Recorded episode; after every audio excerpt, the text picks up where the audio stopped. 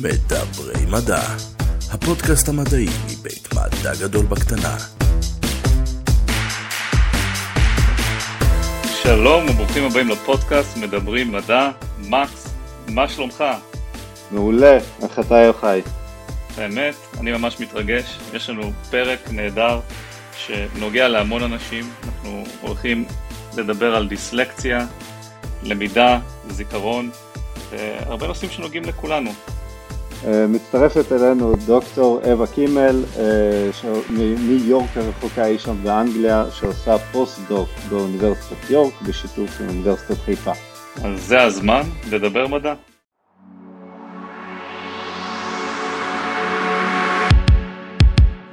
אני חושב שפשוט אפשר אה, להעביר לאווה את השרביט. אז אווה, תספרי לנו בבקשה על עצמך.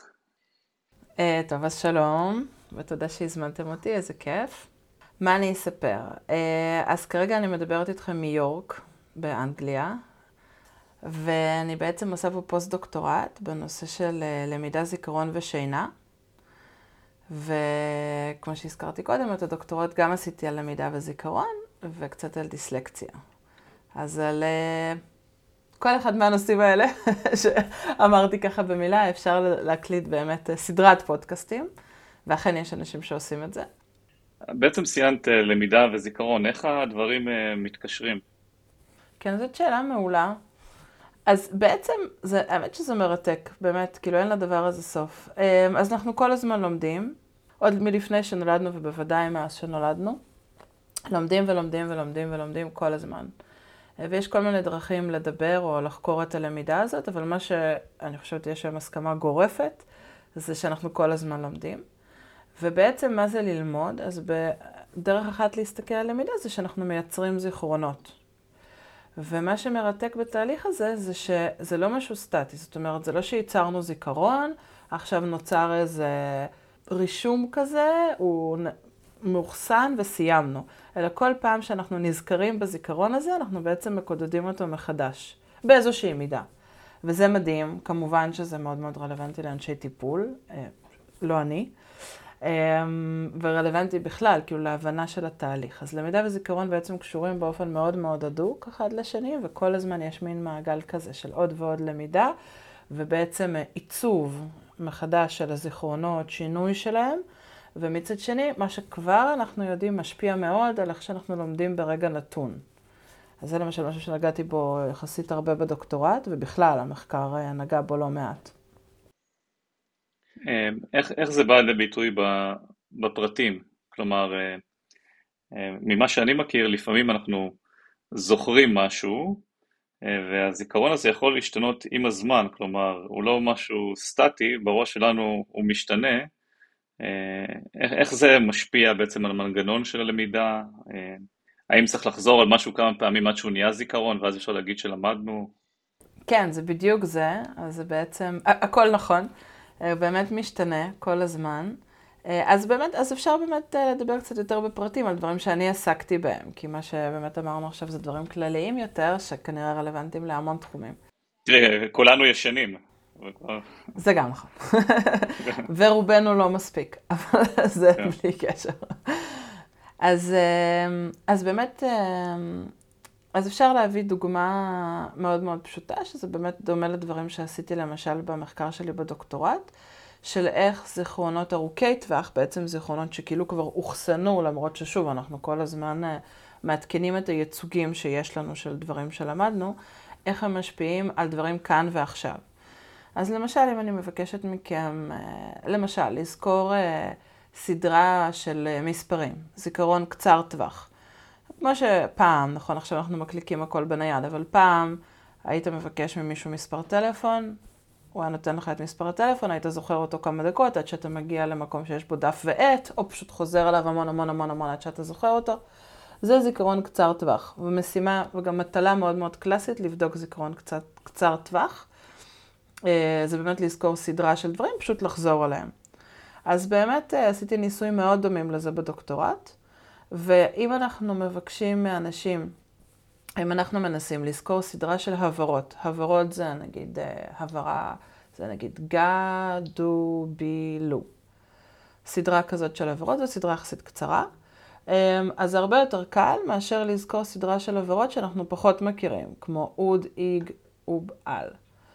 אה, וזו תוצאה שידועה מזמן, וזה בעצם דוגמה מאוד פשוטה לזיכרון ארוך טווח שמשפיע על זיכרון קצר טווח. כי אני עכשיו צריכה לזכור ממש לכמה שניות סדרה של עבירות, אבל זה שאת אלה אני מכירה יותר טוב מאשר את אלה, נותן לי איזה יתרון בזיכרון פה. אני יכולה לזכור את העבירות שאני מכירה יותר טוב, ואני יכולה לזכור סדרות ארוכות יותר ולזכור אותן יותר טוב. אז זו דוגמה לאיך זיכרון ארוך טווח משפיע על זיכרון קצר טווח. כן, זה דווקא מזכיר לי שבמקומות העבודה, שאומרים לנו לבחור סיסמה, אז אומרים תיקחו משפט, ו- ותבנו מהאותיות של המשפט הזה, תבנו איזה סיסמה. כי בעצם את המשפט יותר קל לזכור מאשר את האותיות בנפרד. נכון, יש גם uh, שיטות מנמוניקס, שיטות זיכרון כאלה שלוקחים את מה שאתה אומר. נגיד שאתה צריך לזכור סדרה, נגיד אה, אפילו יש דוגמה כזאת של צבעי הקשת למשל. נגיד אתה רוצה לזכור את צבעי הקשת, או רוצה לזכור איזושהי סדרה של uh, uh, חפצים. אז לפעמים אומרים לך, כאילו, תבחר את האות, תיקח את האות הראשונה של כל חפץ או כל צבע, ותבנה לך באמת משפט הגיוני, ואז תדע לתרגם את זה חזרה. אבל הדבר שאתה מאחסן יהיה איזשהו היגיון. איך זה בא לידי ביטוי אה, במנגנונים עצמם שפועלים אצלנו במוח? יפה. זהו, אז נמשיך עם הדוגמה שלנו של זיכרון ארוך טווח שהשפיע על זיכרון קצר טווח ומאפשר לי יתרון בזיכרון, בעצם בביצוע כאן ועכשיו. אז באמת הסתכלנו, אני כאילו, אני לא יודעת אם זה יענה לך בדיוק לשאלה, אבל מקסימום אחרי זה תחדד לי לאיזה בדיוק תשובה אתה חותר. אבל um, הדבר הזה שתיארתי עכשיו זה משהו שבעצם היה ידוע מזמן. עכשיו, uh, מה שהסתכלתי עליו בדוקטורט שלי זה על איזה שהם הרחבות של הדבר הזה לכמה כיוונים. דבר ראשון, uh, יש uh, לקות למידה די נפוצה, שמשפיעה על משהו כמו 7% מהאנשים, שנקראת דיסלקציה. יצא לכם להתקל במושג? למי לא? זהו, אז יוצא להתקל במושג, אבל אני גיליתי להפתעתי שאפילו אנשים עם דיסלקציה לפעמים לא עד הסוף יודעים מה ההגדרה של דיסלקציה, והרבה פעמים זה נתפס כמו, טוב, לפעמים אפילו משתמשים במילה הזאת בעצם כמילת גנאי. נגיד, בטח יצא לכם לשמוע משהו כמו איזה כן. דיסלקט אתה או משהו כזה. מן הסתם. הש, השאלה, השאלה האם באמת יש הגדרה קשיחה למהי דיסלקציה? כן, והיא בכלל לא מעליבה.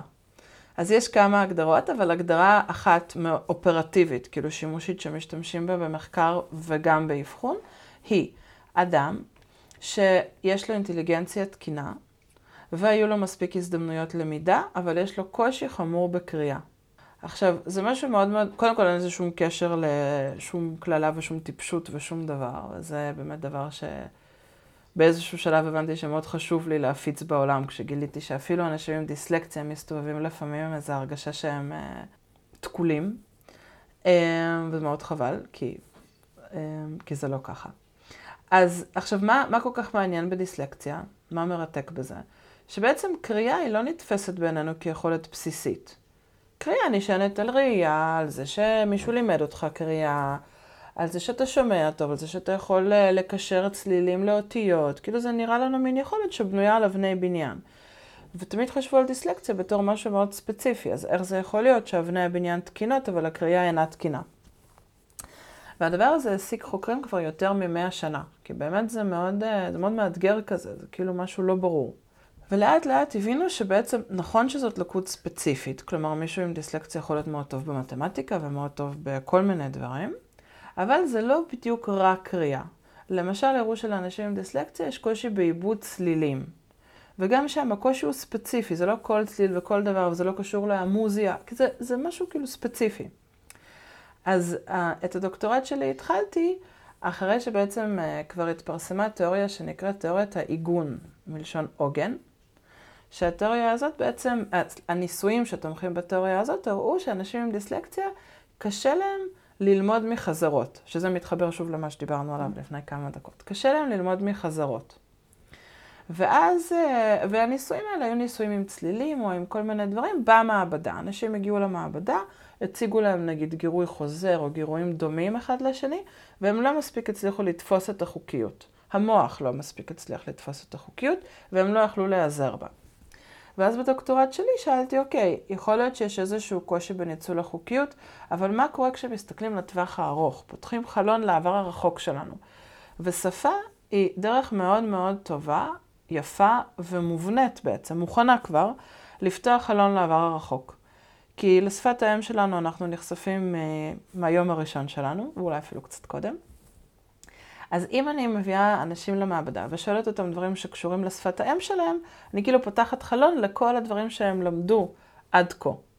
לא, לא למדו, אני מתכוונת שיעורי לשון. למדו, הכוונה היא, היו חשופים לשפה, השתמשו בה, היו חשופים עוד לשפה. כל התהליך המעגלי הזה של למידה וזיכרון. האם יש, האם יש הבדל במנגנון בין למידה פסיבית כמו למידת אה, שפת אם לבין למידה אקטיבית, כמו של אשכרה ללמוד חומר חדש שאתה לא מכיר? כן, זו שאלה מאוד טובה. אז באמת נוטי, נוהגים להפריד בין למידה, מה שנקרא פרוצדורלית, ללמ... או נגיד למידה אימפליסיטית ולמידה אקספליסיטית, אפשר להגיד. אמ, או למידה פרוצדורלית ולמידה דקלרטיבית, יש חלוקות כאלה שעושים. פעם מאוד מאוד הלכו לפי החלוקות האלה. כאילו היה נחשב שבאמת יש משהו שהוא כמו רכישת מיומנות, כמו נגיד לרכוב על אופניים, ויש נגיד ללמוד, אה, ש... אה, ללמוד ערי בירה, אוקיי? שזה מין משהו שונה לגמרי. אה, מה... מההבנה שלי של התחום, היום החלוקה הזאת היא קצת מטשטשת. כלומר, זה לא עד כדי כך דיכוטומי. אה, דוגמה טובה לזה היא בשפה. מהעולם שאני באה, הכי הכי קל לי להביא דוגמאות. אז למשל, משהו שכאילו חוקיות שהמוח שלנו לומד באופן אימפליסיטי, זה חוקיויות של שפה. למשל, עברית זו דוגמה מצוינת לזה, בטח שמתם לב וגם למדתם באיזשהו שלב, שכל הפעלים בעברית מגיעים בבניינים, נכון? בניגוד נכון. לשפות אחרות שיש כל מיני צורות, נכון? אז אצלנו זה הכל פעל, פעיל ופעל, החברים האלה, אתם מכירים אותם בטוח. כן. עכשיו, הדבר הזה, הרבה לפני שיעורי לשון בבית ספר, אנחנו, המוח שלנו לומד את זה ומיישם את זה. ילדים קטנים, כשהם ממציאים מילים, הרבה פעמים הם יטו שורש קיים בבניין קיים, אבל בשילוב לא קיים. איזה משהו כמו אה, תשתי אותי, למשל, שכאילו אין סיבה שאין את זה, כן. אבל אין את זה. יש הרבה, הטבלה הזאת של שורשים על בניינים, יש בה הרבה חורים. וילדים מדי פעם הם לא יודעים, אז הם, אז הם כאילו מחברים משהו. עכשיו, מה זה מראה? זה מראה שהם כבר קלטו את העניין, נכון? הם קלטו שהשורש והבניין אמורים להתרכב ככה וככה זה עובד. אז זאת בעצם דוגמה ללמידה שהיא כאילו אימפליסיטית, למידה שהיא בעצם, אף אחד לא הסביר להם, בניין אה, הפעיל, שורש כזה מתחבר. אבל מצד שני, הלמידה הזאת נעשתה בעצם על בסיס המון המון דוגמאות. הם שמעו את, אה, לא יודעת, אכל, ברח אה, וכן הלאה, ומזה הסיקו, ו- ומזה המוח שלהם לאט לאט למד את החוקיות הזאת, ועכשיו כל מיני שורשים חדשים הוא יכול להכניס בתוך החוקיות הזאת. אז זו דוגמה לאיך שני סוגי הלמידה, כאילו בעצם הגבול הוא לא כזה חד פתאום, נכון? זאת אומרת, זה, זה, אה, זאת אומרת, כן. זה בדיוק אותו מנגנון שמנסים לחכות כשמנסים ליישם שפת מכ... אה, למידת מכונה. אוקיי, אז, אז באמת בלמידת מכונה, אני לא מומחית ללמידת מכונה, mm. אבל באמת, כמובן, יש את כל הנושא של ללמוד מדוגמאות. אז באמת, כאילו, מביאים לאלגוריתם לומד המון המון כן. המון דוגמאות, וכטיב הדוגמאות וטיב האלגוריתם ביחד, יכול כאילו, ככה אתה מעלה את טיב הלמידה, ובאמת מדברים המון באלגוריתמים על הכללה. שזה בדיוק הדבר, הדוגמה הזאת שנתתי כרגע, עם זה שנחשפת לאכל ו... אה, ו... אכל ושתה, פתאום נעלמו לי כל המילים כמובן שצריך להביא דוגמה, אבל אם נחשפת לכל הדוגמאות האלה, אם גם תדע נגיד לשפוט על דוגמה חדשה אם היא נכונה, או עוד יותר לייצר דוגמאות נכונות. זה מאוד מעניין בעניין של שפה, על הלמידה האימפליסית, implicit learning, כן. שלמידת שפה שנייה היא מאוד explicit, נכון? כן. ו- ואז אפשר בעצם אה, לעשות את ההשוואה בין שפה ראשונה לשנייה, וממה שאני מכיר, שוב, אני לא מומחה בתחום, אנשים שאני מכיר שבאופן, אומרים על עצמם שיש להם דיסלקציה, בהרבה מקרים יש להם את הקושי הרב ללמוד את השפה השנייה. השאלה אם זה קשור. כן, זה נחשב באופן מסורתי, וגם באמת מהאנשים עם דיסלקציה שפגשתי, יצא לי לפגוש כבר אה, יחסית הרבה, כי גם באמת, גם בדוקטורט, גם בפוסט-דוקטורט, גם ככה מ... אה, בגלל שזה נושא שהוא דומיננטי בחיי, כבר די הרבה שנים. אה, זה נכון, הם גם מדווחים על קושי בללמוד אה, שפה נוספת, וגם באמת זה מתועד. אני חושבת שיש פה כל מיני שאלות, כאילו ממה זה נובע ועל מה זה יושב, וכן חשוב לי להגיד פה שזה קצת ליד המדע, אבל בכל זאת, הם עדיין עושים את זה, בגדול. נכון. האם לאנשים עם דיסלקציה היה גם קושי יותר מילדים, ילדים, אנשים, לא משנה, ללמוד גם את השפה הראשונה? זה שאלות ממש מעולות ועמוקות אתם שואלים. Mm. אז אני חושבת שזה, זה, האמת היא בפרטים. בגדול, לא. כשאתה מדבר עם בן אדם עם דיסלקציה, יש גם אה, אה, דרגות שונות ויש מנגנוני פיצוי שונים, זה לא איזה כולם עם דיסלקציה הם אותו דבר. בגדול, כשאתה מדבר עם בן אדם עם דיסלקציה, אתה לא בהכרח תשים לב בכלל שיש לו דיסלקציה. דברים שיכולים, נגיד, לפעמים לצרום באוזן, זה, משהו, זה דברים כמו שלוש שבועות, למשל. או משהו ש... בכלל, המון אה, אנשים לא מקפידים על זה בלי קשר לדיסלקציה. אבל מין דברים יותר עדינים כאלה. טעויות כתיב? כן, בוודאי, בטח. זה, זה כבר בא יחד עם הקושי בקריאה. בוודאי שאם אתה יושב לקרוא משהו עם בן אדם עם דיסלקציה, אז אתה תשים לב שיש אז קושי. המנגנון של ללמוד לדבר וללמוד לקרוא ולכתוב הם שונים לחלוטין. זהו, אז לא. אה, הקושי באמת מתבטא באופן מאוד מאוד חזק בקריאה, ויחד עם זה באמת בא, בא גם קושי בכתיבה ושגיאות כתיב. ששוב, אז כשהיינו כותבים הרבה יותר ביד, הדבר הזה נגיד היה יותר דומיננטי. היום כן. יש לך המון כתיבה שהיא במחשב, אז תיקון, ואז לפעמים אתה בכלל אה, כבר, זה לא כזה, זה נהיה פחות issue, אבל עדיין זה שם.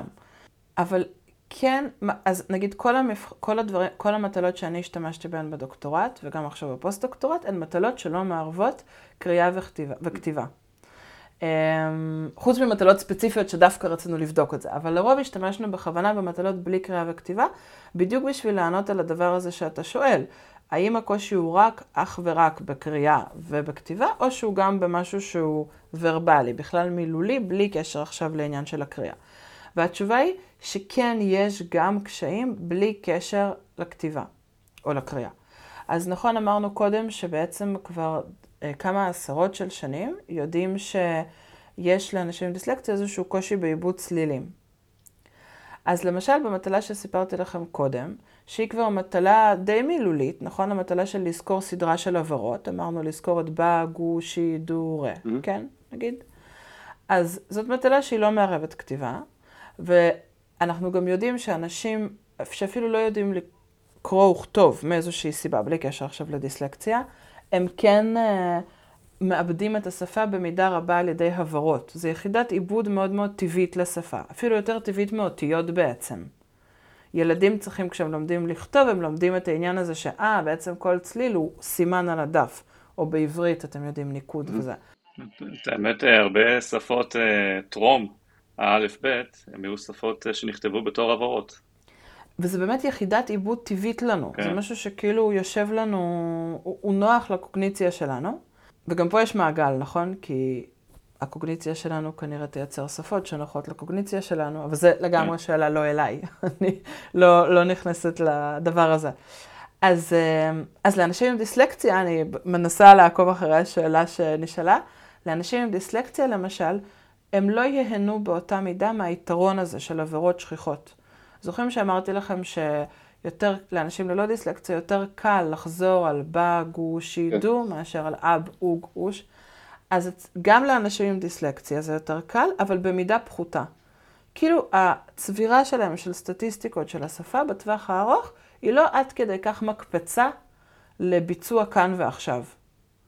עכשיו, אנחנו לא יודעים אם זה בגלל שהם לא צוברים את זה מספיק טוב, או שזה לא נגיש להם באותו רגע, ואנחנו גם בגלל העניין הזה שזיכרון ולמידה כל כך מעורבים, אז, אז כאילו, המושג של לגשת לזיכרון והמושג של האם הזיכרון הזה הוא מספיק טוב, הם מושגים מאוד מאוד קרובים. אבל אנחנו כן רואים שהם, ברגע האמת, זה, זה פחות משמש אותם, זה פחות עוזר להם. בשפת דבורה עכשיו דיברתי בכלל, בלי קשר עוד אה, לקריאה. אה, ברקע של אה, כל הדיון על דיסלקציה, יש את אה, מה שקורה היום, ב, בוא נגיד במערכת החינוך, שיש כאלה שאומרים שיש אינפלציה של אבחון של דיסלקציה. אני לא יודע להגיד אם זה יותר מדי או, או פחות מדי, או, או בדיוק אה, היום אה, הגענו לרמה של דיוק, שבעצם מאבחנים את רוב מי שצריך, אבל השאלה אלייך, איך את רואה את, ה, את הנושא? כן. נכון, מדברים על זה. אני חושבת שמדברים על זה לא רק בהקשר של לקויות למידה, אלא גם בהקשר של לקויות תקשורת. ואני חושבת שזו באמת שאלה עמוקה ורחבה שיש לה הרבה פנים. כי אני חושבת שמעבר למספרים ומעבר לנתונים, אנחנו רוצים אבחון ש... שיקל על הבן אדם וייתן לו את הכלים שהכי יכולים לעזור לו. עכשיו, שני הדברים האלה הם נפרדים. לגבי להקל על ההרגשה, אני חושבת ש... ושוב, זה דברים ששמעתי מאנשים עם דיסלקציה. אם את מנסה לקרוא ולא מצליחה, ומנסה שוב ומנסה שוב ומנסה שוב, זה יוצר תסכול מאוד גדול. והיום יש הרבה יותר מודעות לזה, כמו שאמרתי לכם, דיסלקציה, אמרתם, בטח, מי לא שמע. אבל זה לא היה ככה אפילו לפני 30 שנה. ועצם, ולקבל את האבחון הזה של יש לי דיסלקציה, מצד אחד זה יכול להיות קצת קשה, כי אוקיי, משהו לא בסדר איתי.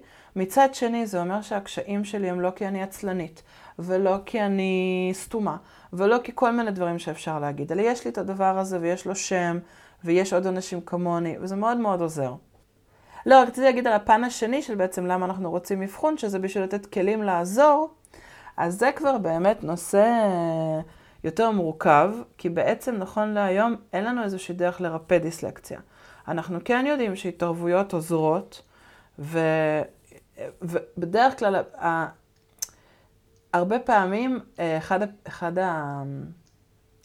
אחד הדברים שמציעים לאנשים עם דיסלקציה זה תוספת זמן, במבחנים, במטלות, בכל מיני דברים כאלה. עכשיו, זה עוזר, זה עוזר גם לאנשים בלי דיסלקציה, אבל זה לא שזה פותר את הבעיה לגמרי. זאת בדיוק הבעיה של, של אבחוני יתר. אה, כן, תחדד לי. רבים הולכים לאבחון כדי לקבל, לקבל את ההקלה. הם יודעים בדיוק מה צריך להגיד כדי זהו. לקבל את האבחון, כי נורא קשה לאתר בעצם האם אתה כן אה, דיסלקטי או לא דיסלקטי, כשאתה יודע בדיוק איך דיסלקציה נראית ומה אתה צריך להגיד. נכון, וכמובן שגם יש עם זה עוד בעיות, שלמשל יש אבחונים שהם פרטיים, ואז זה יכול לתת יתרון למי שיש לו עכשיו את הכסף והאמצעים ובכלל מודעות ללכת ולשלם על הדברים האלה. נכון, יש בתחום הזה בעיות, אבל גם יש בעיות מהצד השני, שבעצם תוספת זמן זה נחמד, זה לא מזיק. אבל הרבה פעמים, למשל, דיסלקציה גם מגיעה עם, עם בעיית קשב, לא תמיד, אבל oh. לפעמים. וכמה בן אדם גם יכול, כלומר, אתה נותן עוד תוספת זמן. אתה, למשל במבחן, נכון? אז אתה נהיה עוד יותר עייף. כאילו, זה לא איזה פתרון שמסדר אותך, כן? זה איזושהי הקלה. בכל אופן, לגבי אבחון יתר, אז לא, לא עשיתי איזושהי סטטיסטיקה של הנושא. אמ, מה שכשאני מנסה להביא נבדקים למשתתפים בעצם, לניסויים שלי, אני לא מאבחנת, אני מבקשת שכבר יגיעו עם אבחון מאיזשהו מכון או מאבחן או מאבחנת מוסמכים. ממה שאני ראיתי, לרוב לא כותבים ככה סתם דיסלקציה. יש המון המון דברים שאפשר לאבחן. אפשר לאבחן קשיים כלליים, קשיים רגשיים, קשיים מכל מיני סיבות. כאילו, ממה שאני רואה, המכונים והמאבחנים, שוב, הדגימה שלי היא כמה עשרות, אולי כמה מאות, בסדר? לא אלפים. הדגימה שלי היא כמה מאות. ממה שאני רואה, משתדלים לעשות עבודה טובה, משתדלים לראות את הבן אדם ולתת באמת את הדבר שהוא צריך במסגרת הדברים שאפשר. אמ, אבל, אבל שוב, יכול להיות ש, שיש אבחונים יותר ממה שהיה אפשר, נגיד. עם הספקטרום הכל כך רחב שיש היום באבחון של הדבר הזה, איך, איך באמת מבדילים בין דיסלקציה שהיא דיסלקציה, כמו שאת אומרת, הפרעה בקריאה וכתיבה, לבין הפרעות קשב וריכוז, שזה יושב לפי, לפי האבחון ולפי מה, ש, מה שקורה היום, זה יושב בדיוק על אותו רצף, רק משני צדדים שונים של, של הרצף הזה. אז באמת אה, משתדלים מאוד לעשות איזשהו משהו סטנדרטי. אז יוצרים איזושהי, זה נקרא בטריות מבחנים סטנדרטיים, שבעצם אם אתה מגיע לאבחון, אתה עושה את המטלה הזאת והמטלה הזאת והמטלה הזאת והמטלה הזאת, ולמטלות האלה כבר אספו המון המון מידע קודם. אז יש מה שנקרא נורמות. אז אם רואים שקיבלת במטלה הזאת איזשהו ציון, ואתה מאוד קרוב לממוצע, אז כנראה שאתה פחות או יותר באיזשהו, יש איזה מין עקומת פעמון שבטח אתם uh, מכירים את הדבר הזה, אז אם אתה יחסית קרוב לממוצע, אז כנראה ש... שאתה אי, בטווח הנורמה. אבל אם אתה מאוד מאוד קיצוני לאחד הכיוונים, אז כנראה, אז יכול מאוד להיות שיש כאן איזה משהו שהוא שונה מהנורמה. עכשיו, יש מבחנים שבודקים קשב, יש מבחנים שבודקים ריכוז, יש מבחנים שבודקים קריאה, יש מבחנים שבודקים כתיבה. וכשעושים בטריה גדולה כזאת של מבחנים, האבחון הוא, הוא ארוך, פלוס שואלים אותך על ההיסטוריה שלך, איזה קשיים אתה חווה, איפה אתה חווה אותם, איך אתה חווה אותם, איך התמודדת, מה עוזר, האם, רט... האם ניסית איזושהי תרופה בעבר והיא עזרה. כלומר, לוקחים, מנסים לקחת רחב את ההיסטוריה שלך, פלוס המבחנים האלה, ולייצר איזשהו פרופיל מדויק. אז אם למשל, למישהו יוצא, באמת יוצאת לקות בקריאה, אבל גם יוצא לו פרופיל מאוד מאוד חזק של לקות קשב, אז באמת הרבה פעמים תראה באבחון שכתוב שסיכוי סביר של לקות הקריאה בעצם יושבת על לקות הקשב. אבל אז כנראה שתראה את זה בעוד דברים ולא רק בקריאה. ואם אתה רואה איזה ביצוע מאוד מאוד, אה, כמו שאמרתי, קרוב לממוצע בהרבה מטלות, אבל בקריאה יש לך איזה מין נפילה כזאת, אז זה יותר רומז לכיוון של דווקא דיסלקציה ספציפית. האם עזרים כימיים שעוזרים ללקויות למידה יעזרו גם לדיסלקציה? רטלין. רטלין, כן, למשל. אמ, אז קודם כל, אם, זהו, אז הזכרתי את זה קודם, אבל אולי בחטף, להרבה מהאנשים עם דיסלקציה יש גם בעיות קשב, לא לכולם. ולא להפך. כלומר, בהחלט יכולות להיות בעיות קשב או קשב וריכוז ללא דיסלקציה, אבל מבין אלה שיש להם דיסלקציה, אמ, להערכתי, נגיד למשהו כמו שליש, נגיד, בערך, יש גם איזושהי okay. אוקיי. בעיית קשב, קשב ו/או ריכוז. אז להם כן, כמובן. עכשיו, אה, לאנשים עם דיסלקציה נקייה, גם, אה, גם אנשים שאין להם שום דבר מאובחן, אה, הבנתי שרטלין, לא ניסיתי בעצמי, אבל הבנתי שרטלין עושה איזה חדות כזאת, חריגה ועוזר. זה בא עם מחיר, ראיתי כן? ראיתי את זה במו עיניי לא פעם אחת. זהו. אז, אז אני מאמינה שכן. למיטב ידיעתי לא מציעים לאנשים עם דיסלקציה מרשם לרטלין, כמו שלא, כאילו, זה משהו שהוא כרגע מאוד ספציפי ל, לייעוד שלו. שזה גם, אה, אני חושב, מסר שחשוב אה, שייאמר, שלא יהיה בלבול בין אה, התופעות השונות. כלומר, זה שיש לך דיסלקציה לא אומר שיש לך הפרעת קשב, ולא תמיד ריטלין זה הפתרון לכל בעיה. נכון, אני חושבת שהיום גם יש קולות שמנסים לדבר על זה שגם בבעיות קשב הכי הארדקור, ריטלין הוא פתרון שיש לו מחירים. כמובן. אנחנו תכף חוזרים לפרק, לפני זה חסות קצרה. בא לכם לשמוע יותר על מדע? עמותת מדע גדול בקטנה מציעה הרצאות מומחים במגוון תחומים מדעיים, הן יכולות להתקיים בפעילויות העשרה, בתי ספר ובמקומות העבודה. לפרטים או הזמנות, כנסו לאתר האינטרנט www.lbscience.org/contact-us וכמובן אם אתם גם רוצים לפרסם אצלנו אתם יכולים לשלוח פנייה לאותה כתובת. אמ, אני רוצה לקחת לנו קצת אחורה, אה, בעצם התחלת אה, את השיחה בזה שאמרת שאת חוקרת אה, זיכרון ולמידה, ובעצם כשהכל מתחבר, השאלה שלי עולה, האם יכול להיות, או יכולה להיות שיטת לימוד שונה, טובה יותר, עבור אנשים עם דיסלקציה, שבעצם מותאמת לאיך שהזיכרון עובד באותן סיטואציות?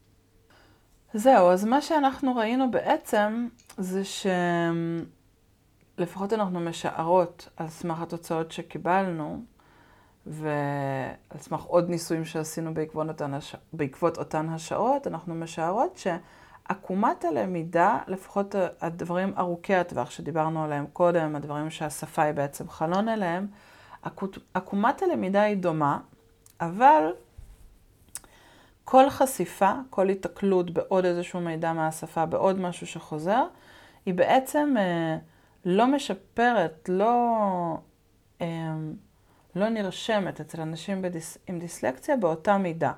אז כאילו ה, ה, הקפיצות האלה שלהם בעקבות כל חשיפה קצת יותר קטנות, ואז לטווח הארוך נוצר בעצם איזשהו פער באמת בין אנשים עם ובלי דיסלקציה.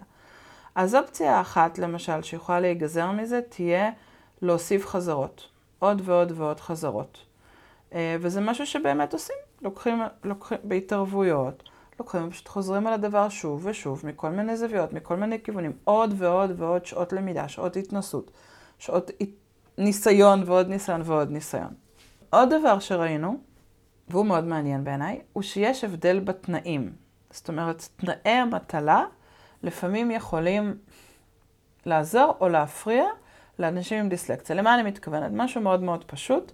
מטלה של פשוט לקרוא מילים, הכי פשוט. אמ, אז ייצרנו מילים לא קיימות בעברית, חדשות לגמרי, מומצאות, אבל לחלק מהמילים היה מבנה מוכר בעברית, כמו למשל המילה הכחיז, ולחלק מהמילים לא היה, מילים, לא היה מבנה מוכר בעברית, כמו למשל המילה הון רז. גם היא מילה בעברית, סליחה, גם היא מילה לא בעברית, אבל היא נשמעת בסדר, או הינורוז, נכון? אלה מילים שנשמעות בסדר, אבל הכחיז נשמעת לנו קצת יותר טוב. כי היא מזכירה לנו... מזכירה לנו משהו? השחיז? נכון, בדיוק. מזכירה את בניין הפעיל, כי זה באמת שורש לא קיים, כחז, בבניין קיים הפעיל. אז היו לנו מילים שבנינו ככה, ומילים שבנינו בלי שהן מסתמכות על בניין מוכר. על בניין קיים בעברית. עכשיו, לאנשים ללא דיסלקציה, כשהם קוראים את המילים עם הבניין המוכר, הם קוראים אותן מהר יותר, מדויק יותר, זה ממש עוזר להם. לאנשים עם דיסלקציה באופן, אה, בעצם צפינו את זה, זה עוזר פחות. כי כמו שאמרנו, הם נעזרים בכל הסטטיסטיקות האלה, ארוכות הטווח של בניינים וכל המבנה הזה שמתחבא שם בשפה, פחות. אז זה לא עוזר להם באותה מידה, בעצם זה, זה לא עזר להם לקרוא את המילים מדויק יותר. אבל, כשנתנו להם הנחיה מאוד מאוד ספציפית, פשוט עשינו כל מיני uh, בדיקות עם זה, כי זה משהו שעניין אותנו, וכשנתנו להם הנחיה לנסות לקרוא הכי מהר שהם יכולים. אמרנו, אל תזרקו לגמרי את הדיוק, אבל תשימו 80% על מהירות, 20% על דיוק. תשתדלו לקרוא ממש מהר. אז שוב, הנבדקים ללא דיסלקציה, את המילים עם המבנה המוכר, קראו עוד יותר מהר, זה מאוד עזר להם. אבל בתנאי הזה שביקשנו לקרוא מהר, פתאום גם המשתתפים עם הדיסלקציה, פתאום הבניין המוכר עזר להם. פתאום הם קראו את זה יותר מהר, וזה לא הרס להם את הדיוק. כלומר, גם מילים, גם להם בעצם יש איזשהו ייצוג של הבניין, ופתאום ההנחיה הזאת, זה סתם משהו שביקשנו, כן?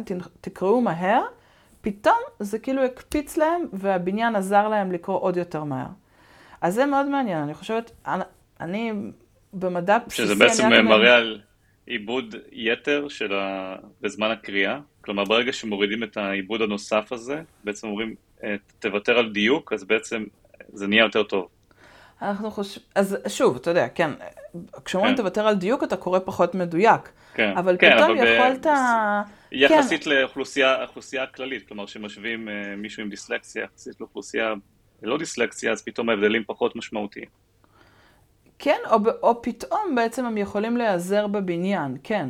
עכשיו, אנחנו חושבים ממש ברוח הדברים שאמרת, שמה שקורה זה שברגע שאני מבקשת ממך לקרוא מהר, העיניים רצות, כי ביקשתי. אז אתה מנסה לרוץ, אתה מקדיש פחות זמן לכל מילה, ממש כמו שאמרת, לא מתעמק בה, והמוח נאלץ פשוט, נאלץ להשלים את זה מידע קודם. אני כאילו דוחקת אותך קצת, ואומרת לך, מהר, מהר, מהר, מהר, אז אתה שולף את כל מה שאתה יכול, ופתאום יש לך גישה למידע הזה של בניין. עכשיו, אני חשוב לי להגיד, הייתי צריכה להגיד את זה מלכתחילה. אני לא בונה התערבויות, אני לא, אני לא קלינאית, העולם הזה, אני מכירה אותו מעט. אבל אני חושבת שאם מישהו היה רוצה לקחת את זה צעד אחד קדימה, זה כן מציע שאולי שווה לנסות בכל מיני צורות, גם לקרוא מהר, גם לקרוא לאט, גם לקרוא מדויק, גם לקרוא... כי זה, זה כאילו צדדים שונים של היכולות שלנו, שפתאום מקפיצות אולי איזשהם, איזשהו ידע קודם. זה מאוד מגניב. לבדוק גם, סתם לדוגמה, אה, את ההשפעה של שירה על היכולת השחזור הזה? אמ, כאילו שאתה מלביש את המילים בעצם על איזשהו מקצר, או משהו כזה, כי הרי ידוע ש... מחורז. אה, אני חושב שיש מספיק מחקרים שמוכיחים שברגע ששרים אה, זה, זה מעובד ב, לגמרי בחלק אחר של המוח, למשל, בגלל זה למשל אנשים שמגמגמים יכולים לשיר לגמרי בצורה נורמלית, כי, כי, כי זה לא יוצא מאות, מאותו אזור של המוח.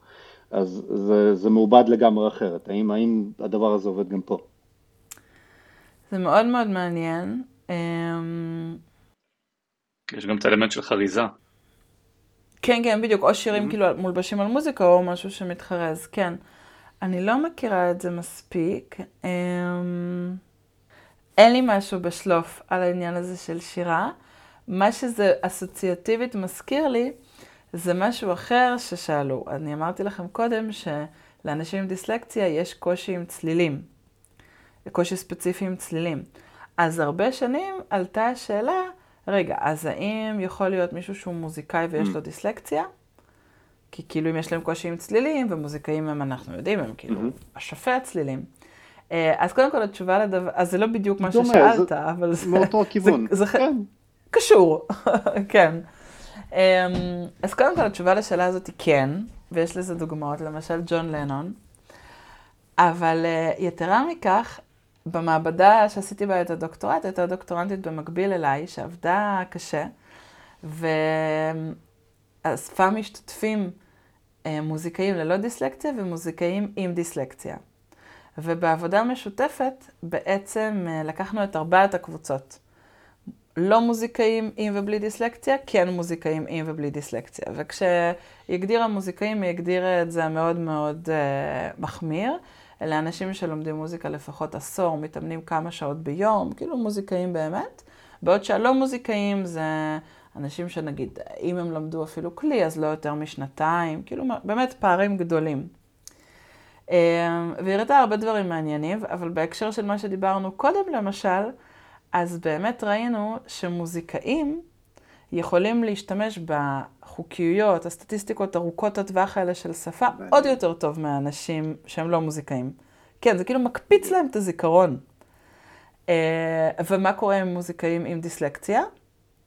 אז שני הכיוונים. המוזיקאיות מושכת אותם למעלה, בביצוע במטלה הזאת, והדיסלקציה מושכת למטה, והביצוע שלהם יחסית דומה ללא מוזיקאים, ללא. דיסלקציה, במטלה הזאת.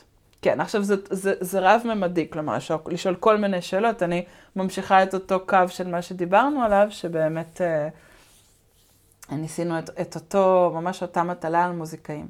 עכשיו, משהו עוד מעניין להגיד בהקשר הזה, זה שהדבר הזה הוא ספציפי, זה לא שכאילו עכשיו כל דבר שקשור לזיכרון, אנשים עם דיסלקציה לא יהיו טובים בו, או נגיד מוזיקאים לצורך העניין כן יהיו טובים בו. למשל, הסתכלנו על מטלה גם מאוד מאוד פשוטה, שאותה סדרה שמקודם אמרתי לכם, של הבא, גוש, ידע, סדרות כאלה, אז אני אומרת לכם את הסדרה, אתם חוזרים עליה ככה כמה פעמים, ובתוך הניסוי מתחבאת סדרה חוזרת.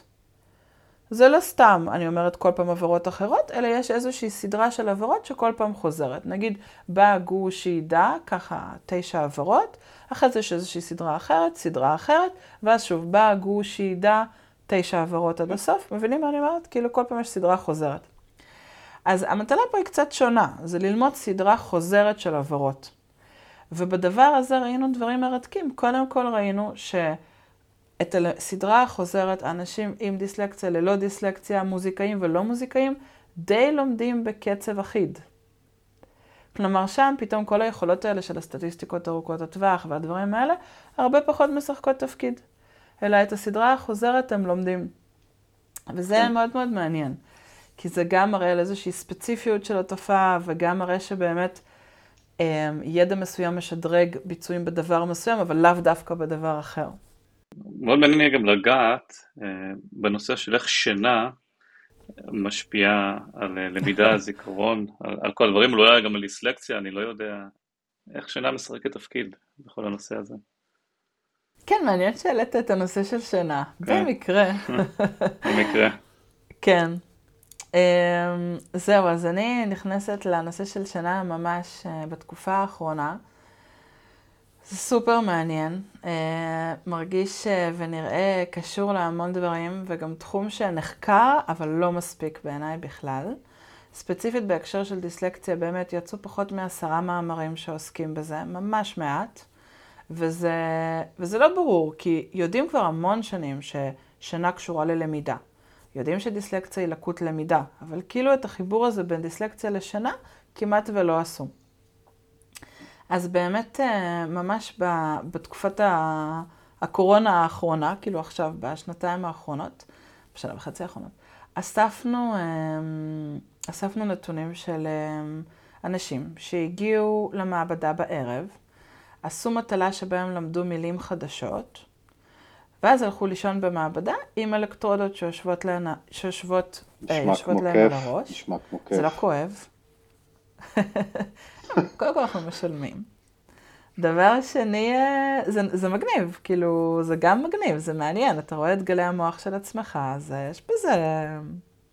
לא הייתי אומרת ש... כמובן שניסיתי את זה קודם כל על עצמי לפני שהבאתי אנשים, זה מובן מאליו, אז לא הייתי אומרת שזה הלילה שישנתי בו הכי טוב או הכי כיף, אבל זה בהחלט מגניב ומעניין.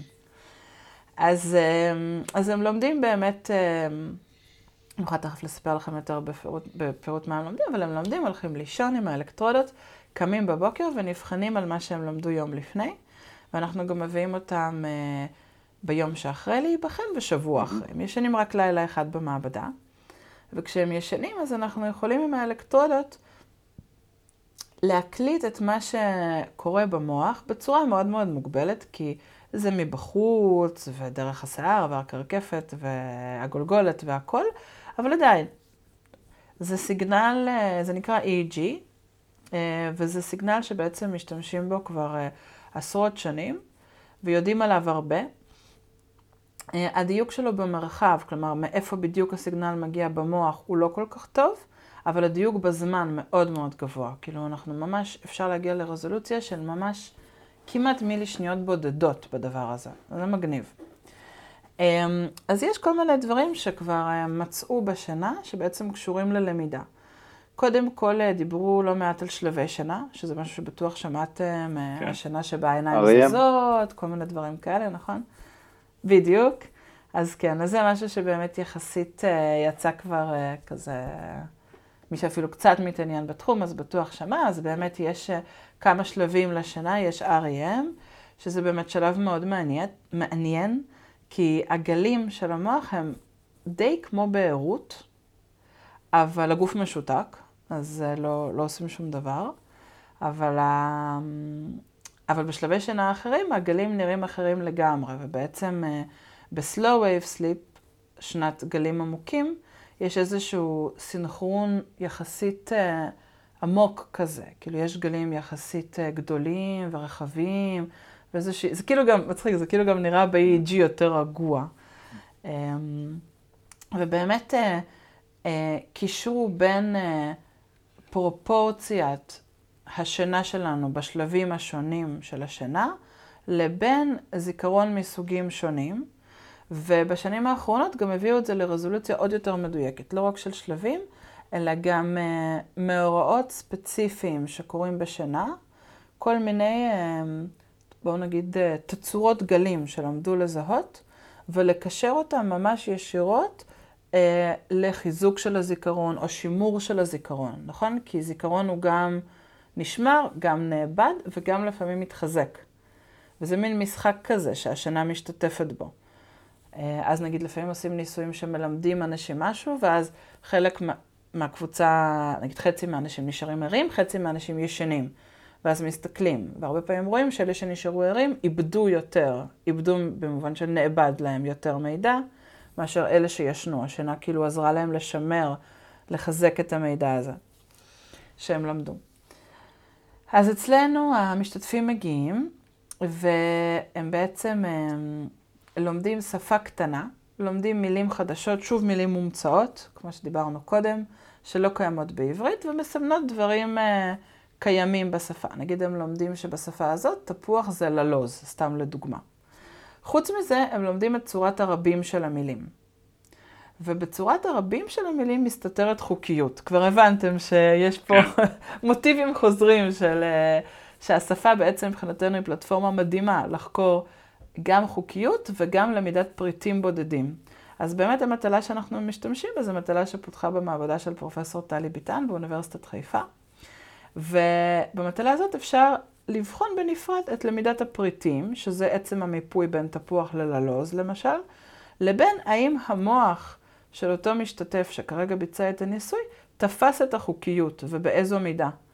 ואת זה אנחנו יכולים לבחון גם על ידי לשאול על המילים שנלמדו, וגם על ידי בכלל להציג מילה חדשה שלא הייתה בניסוי, ולראות אם תדעו את צורת הרבים שלה. אם תפסתם את החוקיות, אז כמו שמקודם דיברנו על תשתי כן, אותי, ודברים שילדים ממציאים, אז גם תדעו להגיד לי מה צורת הרבים די טוב. אבל אם המוח לא תפס את החוקיות מספיק טוב, אז לא תדעו. וזו מטלה שבעצם אה, יש לה איזשהו, המשתתפים מגיעים ועוברים איזשהו אימון על השפה הקטנה הזאת, וראינו שהם מצליחים גם לזכור את המילים הבודדות, גם, גם אה, לזהות את צורת הרבים, וגם אפילו להכליל את צורת רבים של מילים חדשות. ועכשיו מה שאנחנו, רוצים, מה שאנחנו רוצות להסתכל, וזה ממש מה שאני עושה בימים אלה, זה לראות איך הדברים שקורים בלילה אחרי שהם למדו, קשורים ללמידות הספציפיות האלה. איך הרכיבים העדינים האלה בשינה קשורים דווקא ללמידת מילים, או קשורים דווקא ללמידת חוקיות, ולא סתם, אלא איך הם קשורים למה שאני אזכור עוד שבוע ממה שלמדתי אז באותה מעבדה שבאתי לישון בה עם האלקטרודות המגניבות. אני חושבת שזה משהו מאוד מאוד מעניין, כי זה, כי זה ייתן לנו איזושהי הבנה יותר uh, עמוקה של מה השינה עושה, מה היא משמרת, מה היא מקבעת, מה היא מחזקת. האם אנחנו כבר יודעים מה הרכיבים שקשורים לכל רכיב של למידה? כאילו מיפוי הרבה יותר עדין בין הדברים. מעניין אם אה, יש איזה יתרון בללמוד לפני השינה או ללמוד בבוקר, פשוט כי זה אירוע בדיוק שקורה לפני השינה, אז האם השינה זה, אה, זה משהו שמחזק את הזיכרון? אז בגדול אנחנו כן אה, רואים שבאמת, כמו בדוגמה שנתתי קודם, שאם נשארים ערים זמן רב אחרי הלמידה, נאמר שש שעות, אז מאבדים, מאבדים עכשיו מלשון לאבד אה, עם א', אז נאבד לנו יותר מידע, מאשר אם בשש שעות האלה תבוא איזושהי אפיזודה של שינה. וזה רומז לזה שכדאי כן ללמוד, נגיד באיזשהו מרחק לא מאוד רחוק מהשינה.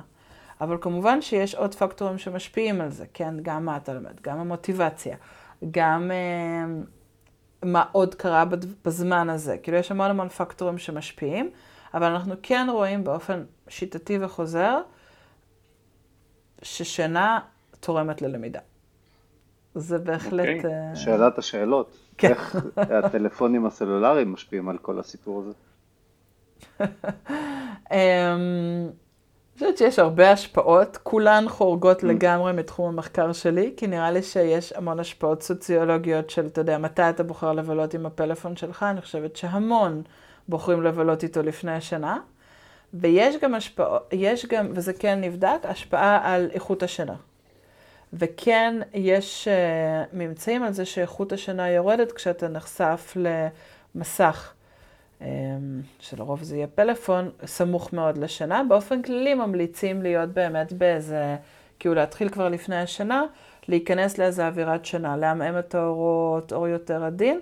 כדי לשפר את איכות השינה. את, את אמרת בתחילת השיחה שמה שמשפיע על, על זיכרון זה חזרה של, של דברים שצריך לזכור, על שמות, מספרים, רצפים, כתובות.